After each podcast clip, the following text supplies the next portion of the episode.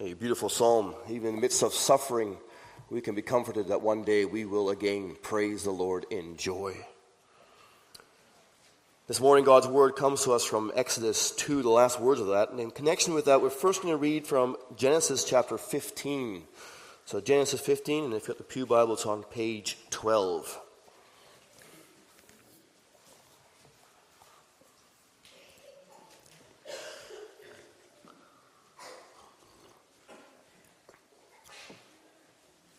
So, Genesis 15 is one of those well known chapters where God makes a covenant with Abram, later known as Abraham, and he promises to make a great nation of him, that his descendants would, would inherit the land of Canaan after 400 years of affliction in a foreign land.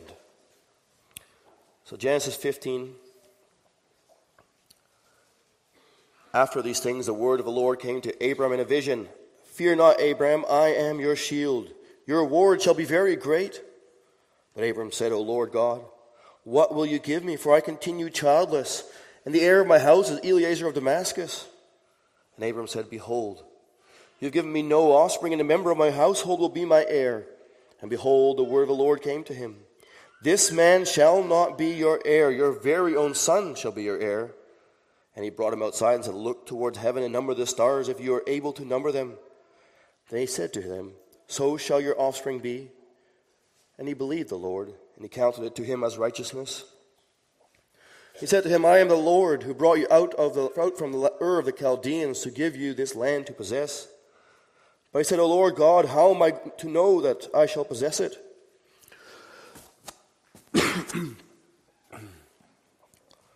he said to him, Bring me a heifer three years old, a female goat three years old a ram three years old, a turtle dove, and a young pigeon. And he brought him all these, cut them in half, and laid each half over against the other. But he did not cut the birds in half. And when the birds of prey came down on the carcasses, Abram drove them away. As the sun was going down, a deep sleep fell on Abram. And behold, dreadful and great darkness fell upon him.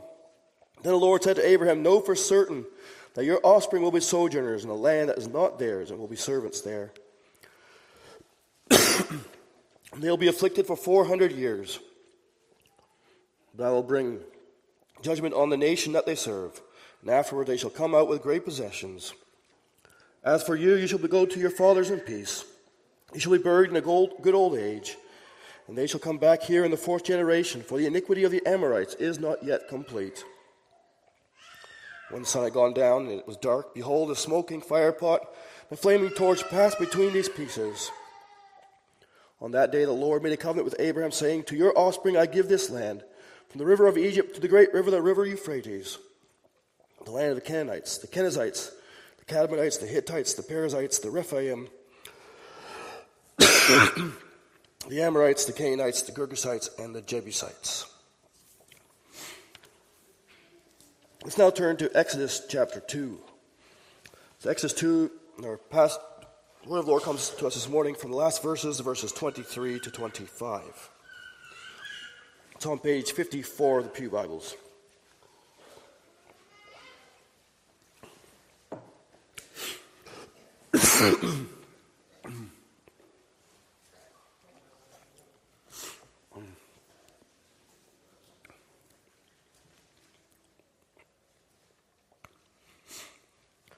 During these many days, the king of Egypt died. And the people of Israel groaned because of their slavery and cried out for help. Their cry for rescue from slavery came up to God. And God heard their groaning. And God remembered their, his covenant with Abraham, with Isaac, and with Jacob. God saw the people of Israel, and God knew.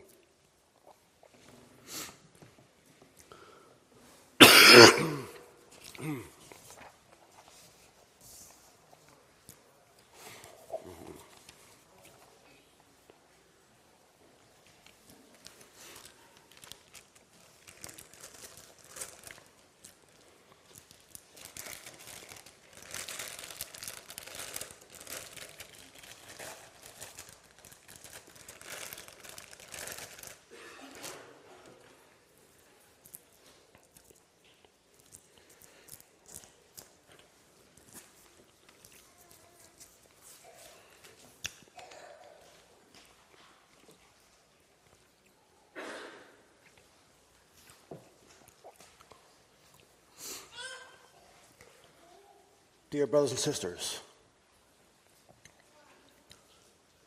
why do we have to suffer?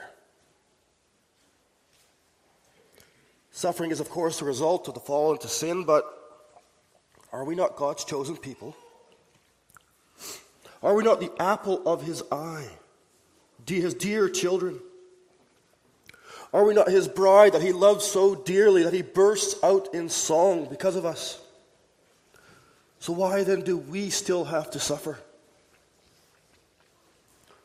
God is able to make life easy for us. He has the power to give us a life free from suffering. So, why does He still allow His beloved people to suffer?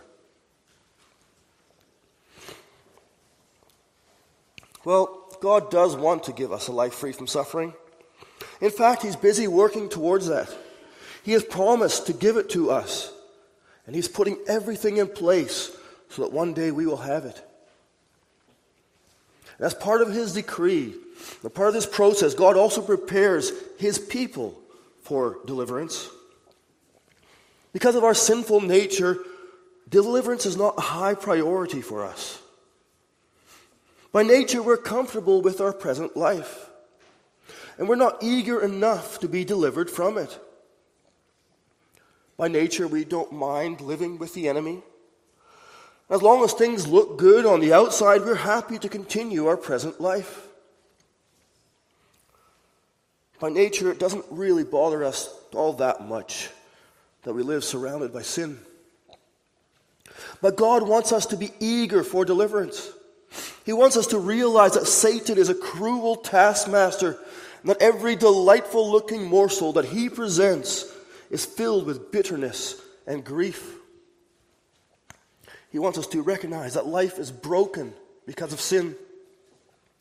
He wants us to long to be rid of all sin and every effect of sin. He wants us to call out to Him for deliverance. That's why God allows His beloved people to suffer sin and the consequences of it in this life. God's word comes to us this morning with a theme God prepares to deliver his people. We'll see two things. First, God's people brought to call him for deliverance. And secondly, God responds to their call for deliverance. Brothers and sisters, God prepares his people for deliverance. God's people brought to call to him for deliverance. So God's people had, their, had rejected their deliverer. God had sent them Moses, but instead of embracing him, they rejected him. Because of this, Moses had to flee Egypt and end up living as a sojourner in the land of Midian. He became connected with a family of, of the priest of Midian and married one of his daughters. Israel's deliverer is now sojourning in a different country. However, Moses recognized that he was not at home in, in Midian. He even called his firstborn son Gershom, a sojourner there. But how long would Moses sojourn in Midian? For many days. In fact, he sojourned there for another 40 years. God's people went another 40 years of suffering. Had they not suffered enough? We might be inclined to say yes. However, God knew better. His people were not ready for deliverance. They had rejected their deliverer. Although they were suffering and they were not enjoying their present situation, they were not eager for God's deliverance. Doesn't that seem odd? Who would not want God to deliver them in such a situation? But if we look at the suffering God sends our way, how often are we truly eager for His deliverance? When we suffer, how often do we think, I wish things were like they used to be? When I could live without pain, when I had the health to do my everyday work without trouble, when I had no worries and no stresses, I wish I were a child again, etc.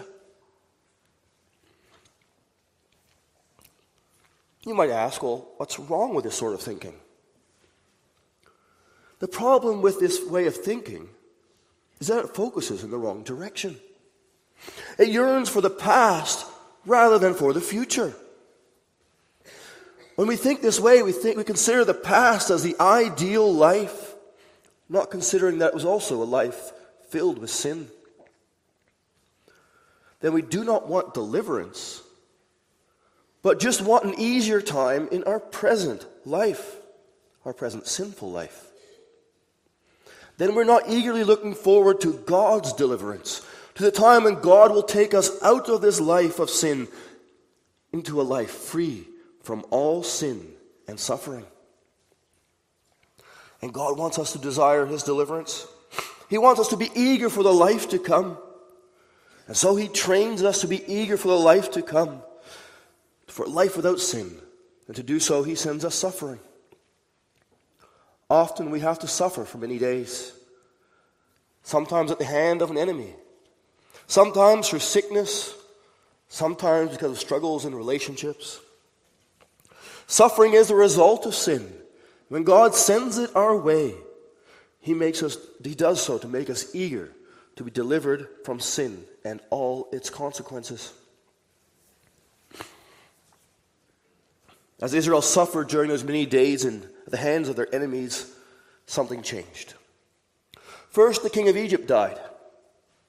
The one who had commanded all the baby boys be thrown into the Nile, the one who had sought to kill Moses.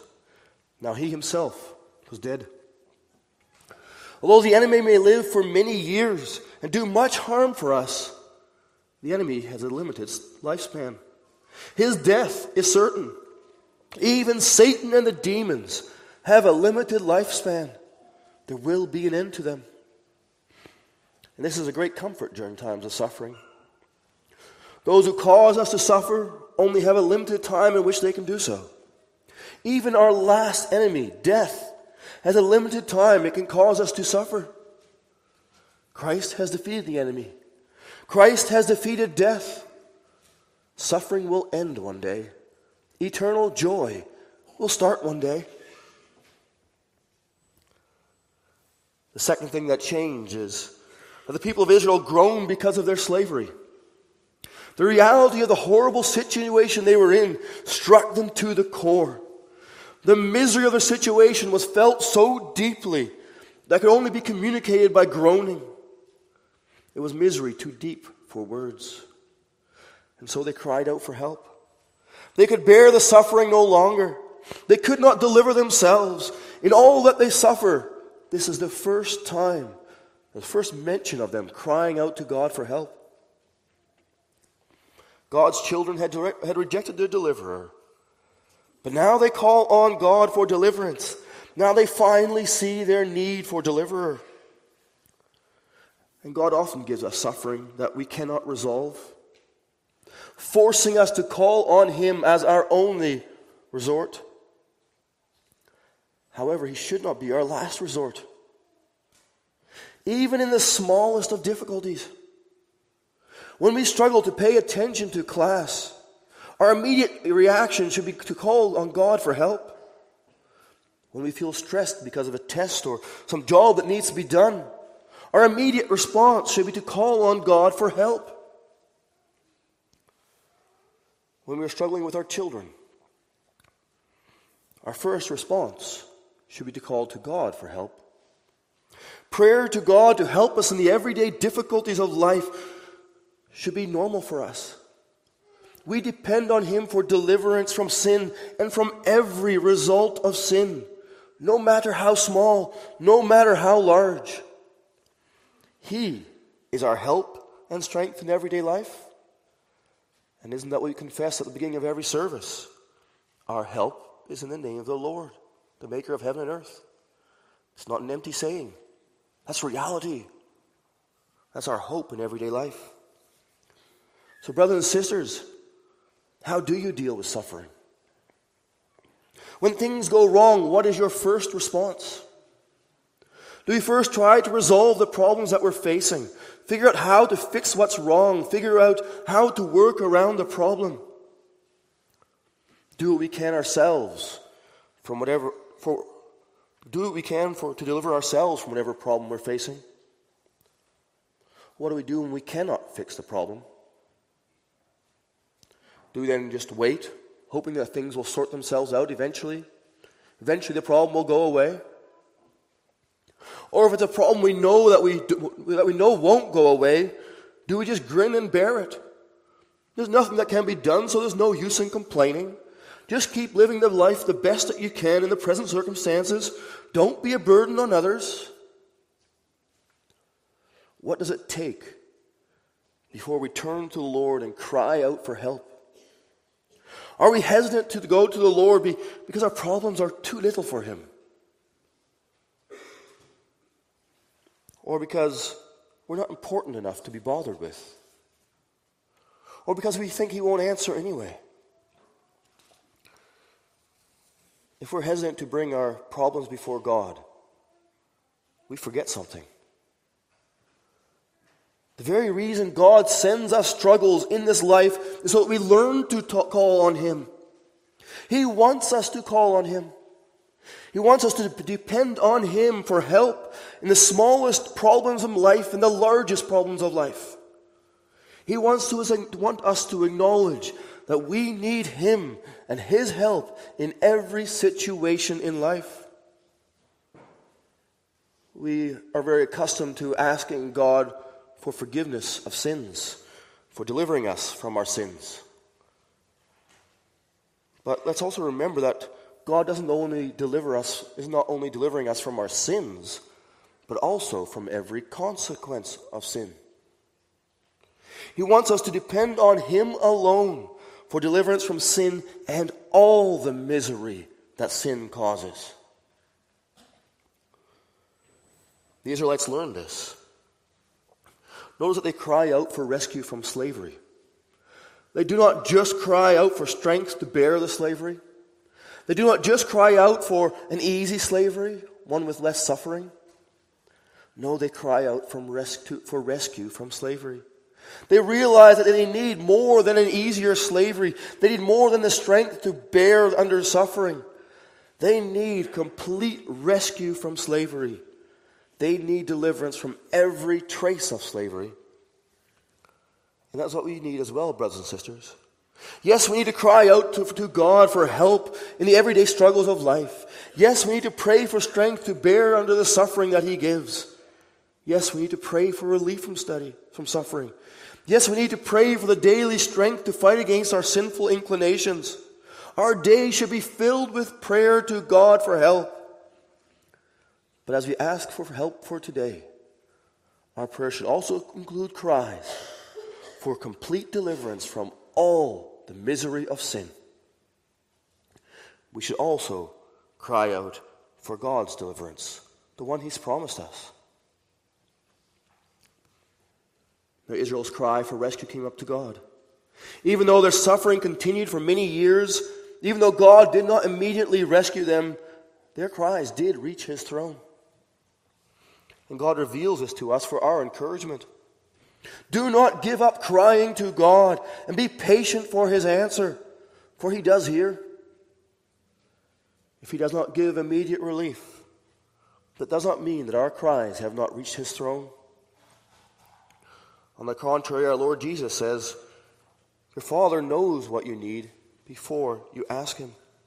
Jesus tells us that our Father is very aware of our sufferings and our need for deliverance from this suffering. And Jesus said these words in the context of those who prayed publicly with many words to show off to those around him. He said these words just before giving us the Lord's Prayer, a very simple prayer. Our prayers are not heard because of their grandeur. Simple, genuine prayer is all that is needed. Save me, Lord. Help me, God. But our God does want these prayers. He wants us to ask for deliverance from the heart. So He prepares the hearts of us, His children, for deliverance, giving us difficulties in this life to bring us to call Him for deliverance. That brings us to our second point. God responds to their call for deliverance.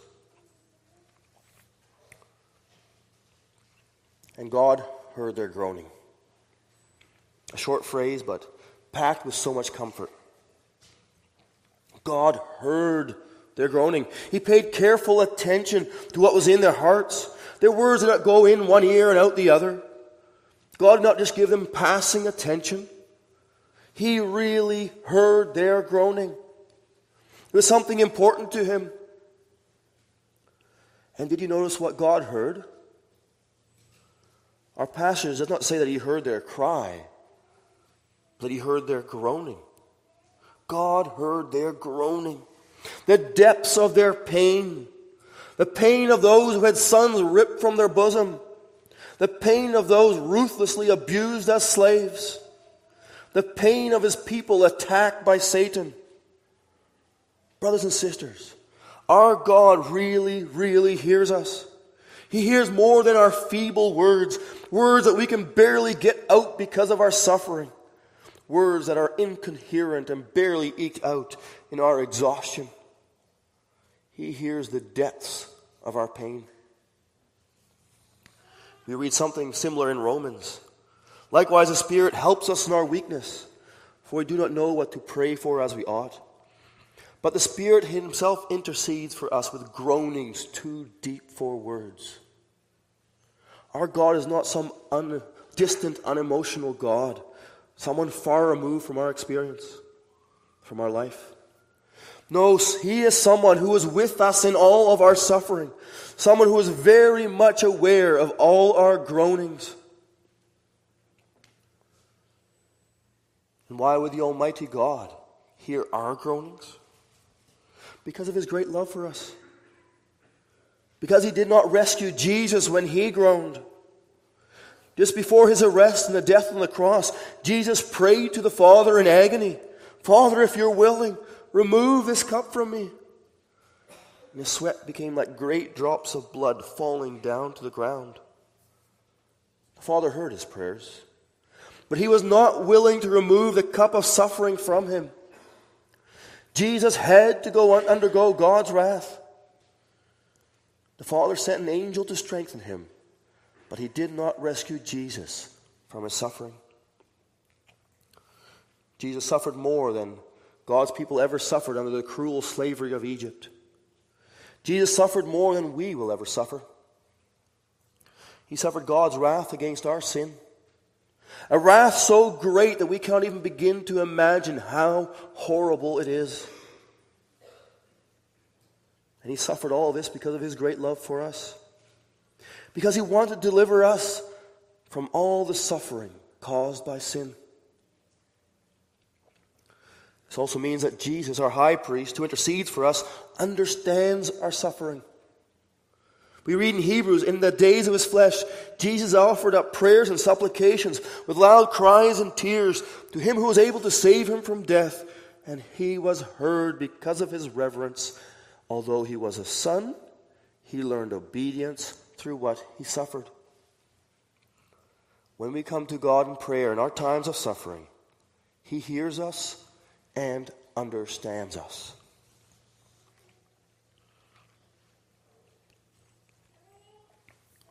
When God heard the groanings of his people, Israel, he remembered the covenant, his covenant with Abraham, with Isaac, and with Jacob. Not that he ever forgot. He has always been behind the scenes providing for his people. Despite their suffering, he ensured that they became multiplied and became a great nation as he had promised Abraham, Isaac, and Jacob.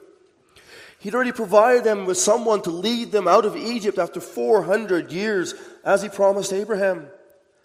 And although they had rejected that deliverer, he was currently keeping that deliverer safe in the land of Midian until he was needed again. God has continued to be faithful to his covenant promises, even as his people suffered in Egypt.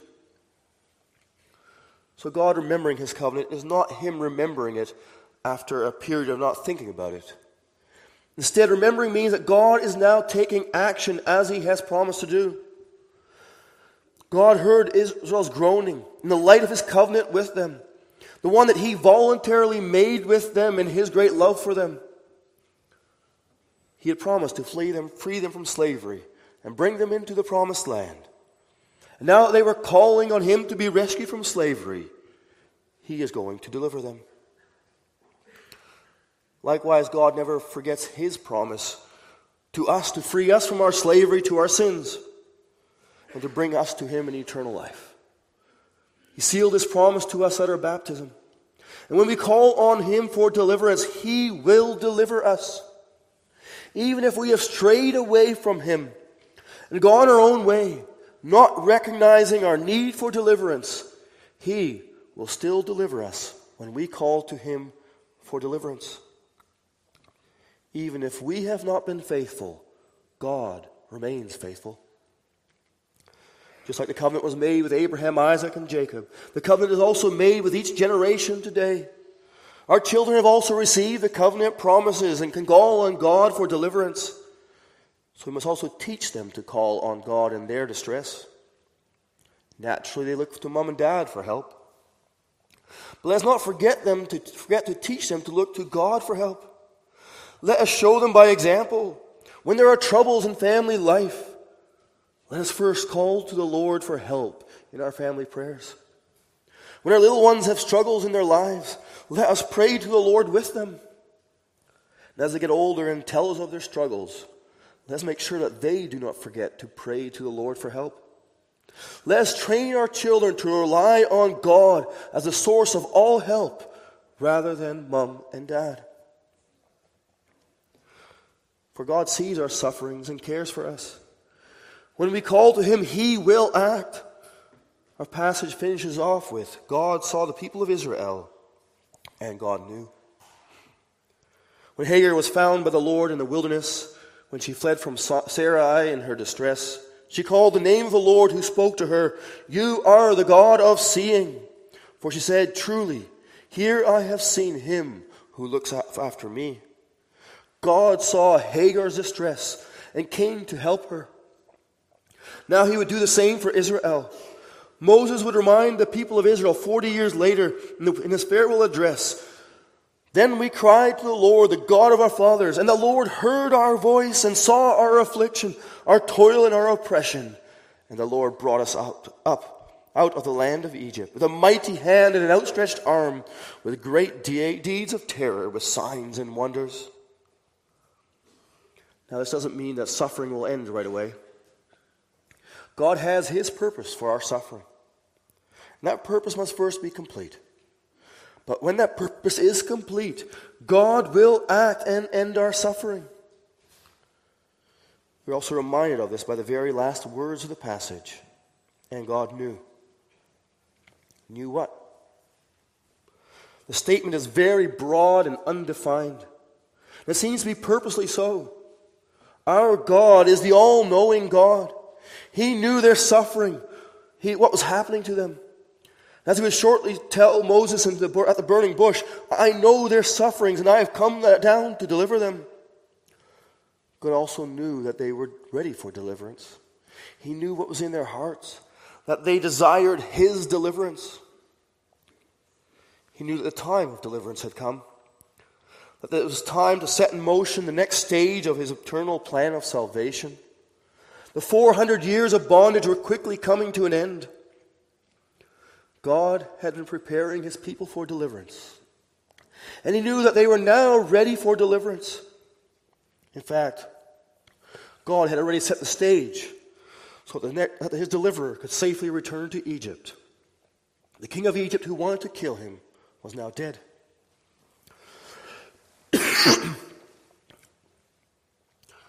God is fully aware of what's happening to his people. He is the one who knows exactly when deliverance is needed.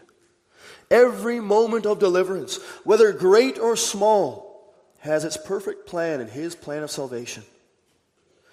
The difficulties that we face may go on for a long time. We may yearn for them to be gone for a long time. We might wonder how we can bear to face them any longer. But God knows exactly when it is the right time for them to end. He is our loving Father.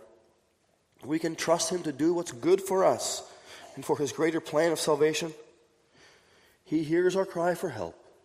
He sees our suffering and He knows when it, it has accomplished its purpose. He also knows when it is time to put an end to all sin. When it's time for Jesus to return. In fact, He's the only one who knows the time.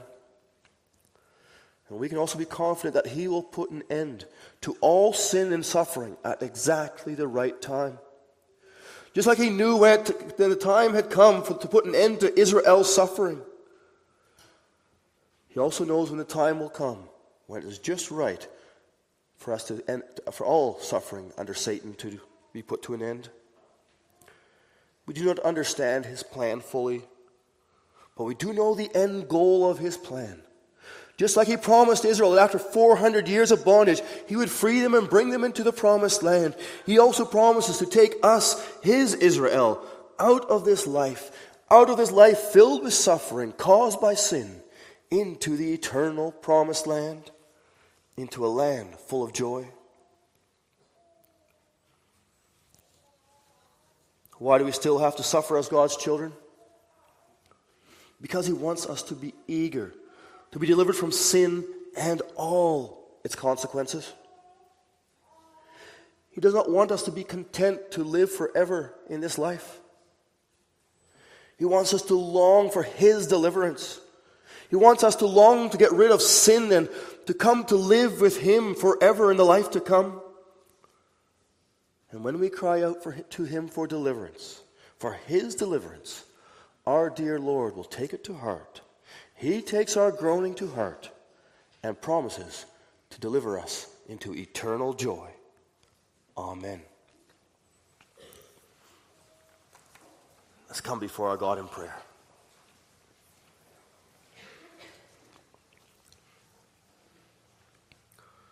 Our dear covenant Lord, we thank you that you bring us to cry to you for deliverance. Lord, we confess that by ourselves we are We've been too content to live in this life. This life is all that we know, and it can seem so good. And yet you promise us something much better. And so we're thankful that you give us struggles and burdens to bear, burdens to help us to realize this life is a life of sin, miserable in comparison to the joy that is to come. Lord, work us mightily with your Holy Spirit. Grant that we may desire more and more to be free from this life and we desire more and more the life that, that is to come. The life that you have promised to us, free from sin, free from the misery of sin, where we will never again harm one another, where we will never again harm you, where we will never again suffer harm from or misery from sin. Lord, help us to look forward to your deliverance.